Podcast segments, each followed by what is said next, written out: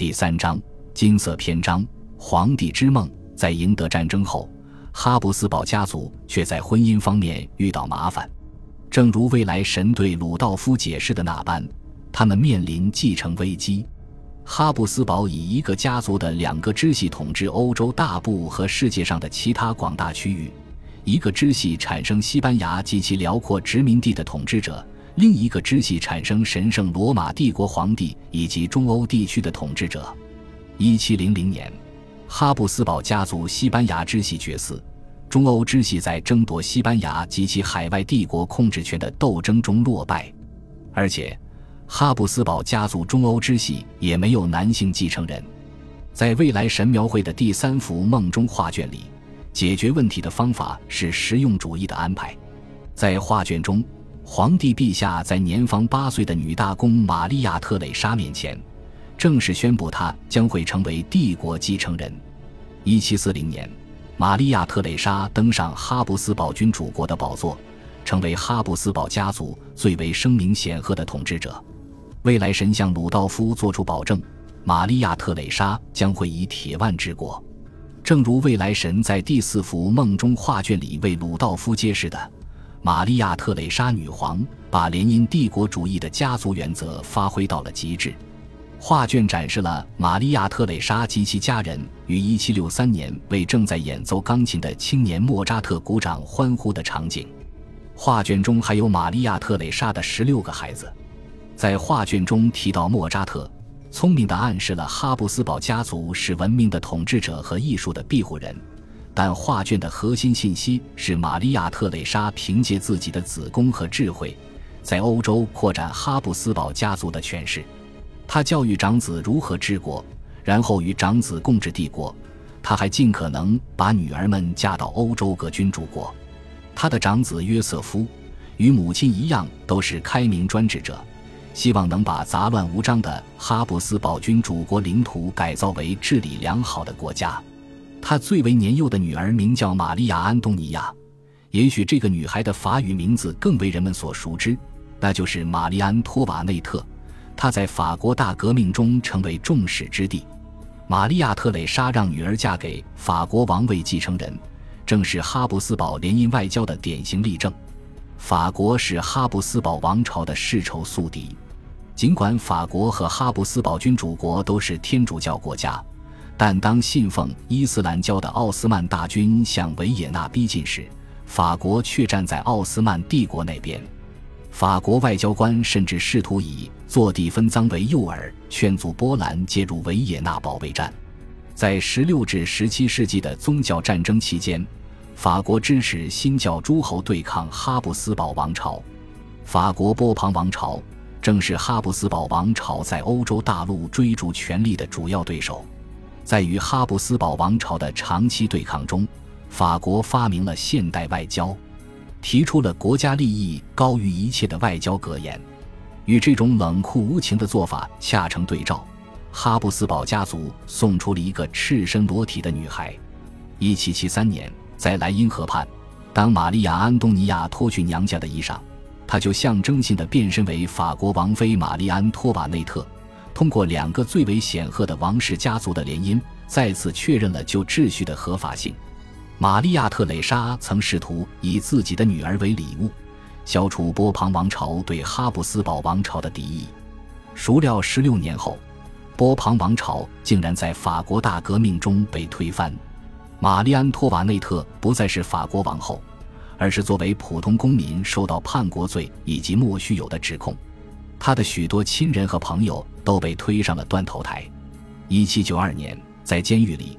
他被迫亲吻一位公主被砍下的头颅，当时人们谣传这位公主是他的同性恋人。一七九三年，他被宣判犯有反革命罪以及性虐待其亲生儿子的罪名。他在革命广场被送上断头台。十八世纪九十年代，随着法国大革命走向恐怖以及独裁，拿破仑·波拿巴及其大军试图推翻欧洲旧秩序，他带来了新的政治模式。由声称代表人民大众而非神圣等级的君主来施行统治。一八零四年，拿破仑首先为自己加冕，然后又把皇亲国戚扶上几个新王国的王位。这些新王国正是建立在拿破仑从哈布斯堡王朝以及其他竞争者手上夺取而来的领土上。一八一零年，哈布斯堡家族再次试图联姻，把奥地利皇帝的女儿许配给拿破仑。这桩交易由聪明睿智的哈布斯堡外交官克莱门斯·冯·梅特尼安排。一对新人最终喜结连理，而且婚后尚算美满。一八一二年。在取得哈布斯堡王朝严守中立的保证后，拿破仑大军向莫斯科进发。这场针对俄罗斯帝国的侵略战争最终演变成一场灾难，使得攻守形势逆转。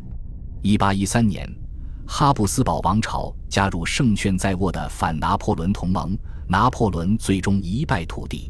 法国大革命和拿破仑战争引出未来神像鲁道夫呈现的第五幅梦中画卷。一八一四年至一八一五年的维也纳会议，在二楼的一间会议室里，有三扇遥望帝国首都的窗户，天花板上有四片供梅特涅的间谍们偷听的格栅，还有五扇让谈判代表进场的大门。欧洲和平就在此达成。会议的指导原则是依法而治，有君主统治君主国，还有势力均衡，任何一国都不应独霸欧洲大陆。未来神像鲁道夫展示的这最后一幅梦中画卷，可谓满怀希望。历经拿破仑战争的哈布斯堡王朝不仅是胜利者，而且是仲裁者。这个国家关切欧洲各国的稳定，视之为自身的利益。这个国家关切欧洲各国的利益，以维系自身的稳定。在最终的同盟中，这个国家的盟友英国、俄国、普鲁士都同意这一安排。王政复辟后的法国重新跻身欧洲列强，未来神所呈现的世界可谓尽善尽美。鲁道夫凭借诡计和武力建立的领地，后人借助幸运的联姻、女性的力量、灵活的外交予以维持和扩大。当这出戏剧临近尾声的时候，鲁道夫对其王朝的美好结局倍感欣慰，声称自己已厌倦战争，乐于看到和平得以实现。这出戏剧的作者是一位伯爵夫人，他是在一个政府委员会的协助下进行创作的。这出戏剧回避了那些不那么光彩的细枝末节，只强调缔造和平的主旋律。哈布斯堡王朝在维也纳会议上收获颇丰，在北方确认了对波兰故土的所有权，在南方确认了对亚德里亚海滨地区的所有权。尽管帝国领土有所扩大。但哈布斯堡王朝仍然只是一个中欧帝国。观众们都知道，从鲁道夫到弗兰茨·约瑟夫，历位皇帝都曾提出过更为广阔的领土要求，也确实统治过更为广阔的领土。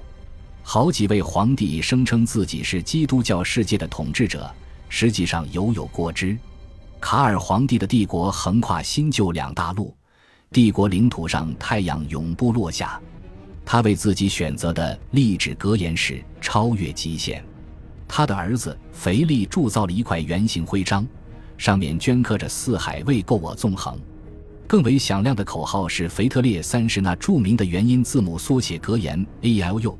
无论是按照15世纪的拉丁语，还是按照16世纪的德语，甚至是按照我们这个时代的全球性语言，该格言都以为奥地利帝国就是我们的宇宙。ALU 的另一种解释，也许更加接近弗兰茨·约瑟夫内心的想法：奥地利将比任何事物都长久，或者奥地利将存在至世界末日。这是弗兰茨·约瑟夫的父亲最喜欢的格言，以至于弗兰茨·约瑟夫为自己的长子取名为鲁道夫，以此向首位哈布斯堡皇帝致敬。早在二十年前，也就是1888年。皇储鲁道夫就曾激烈的批评自己的父亲自动放弃帝国的昔日荣光，让哈布斯堡君主国心甘情愿沦为欧洲的二流国家。正如鲁道夫所说：“传统的无尽野心与历来的外交妥协，两者根本难以调和。”某种程度上，也正是这种挫败感，让这位现代鲁道夫·弗兰茨·约瑟夫的儿子和皇储，于1889年选择饮弹自尽。或许弗兰茨·约瑟夫能够接受昔日荣光趋于暗淡，或许这反而正是他的伟大之处。尽管如此，弗兰茨·约瑟夫想必也注意到这出戏剧的其他细节。这是一出为他的庆典而写就的戏剧。然而，那几幅梦中画卷完全不涉及他长达六十年的统治。确实如此，《皇帝之梦》的叙事截止于一八一五年，也就是从他降生那年再上溯十五年。他本人被抹去了，就连他漫长生命中的重大事件和伟大成就也一并被抹去了。弗兰茨·约瑟夫降生于民族主义崛起的年代，一八三零年。巴黎爆发的革命推翻了复辟王朝，波兰爆发的起义几乎结束了俄罗斯帝国的占领。哈布斯堡王朝曾在维也纳会议上开疆拓土，此时也要面对意大利、德意志、波兰以及南部斯拉夫的民族问题。某种程度上，这些民族问题都是拿破仑带来的礼物。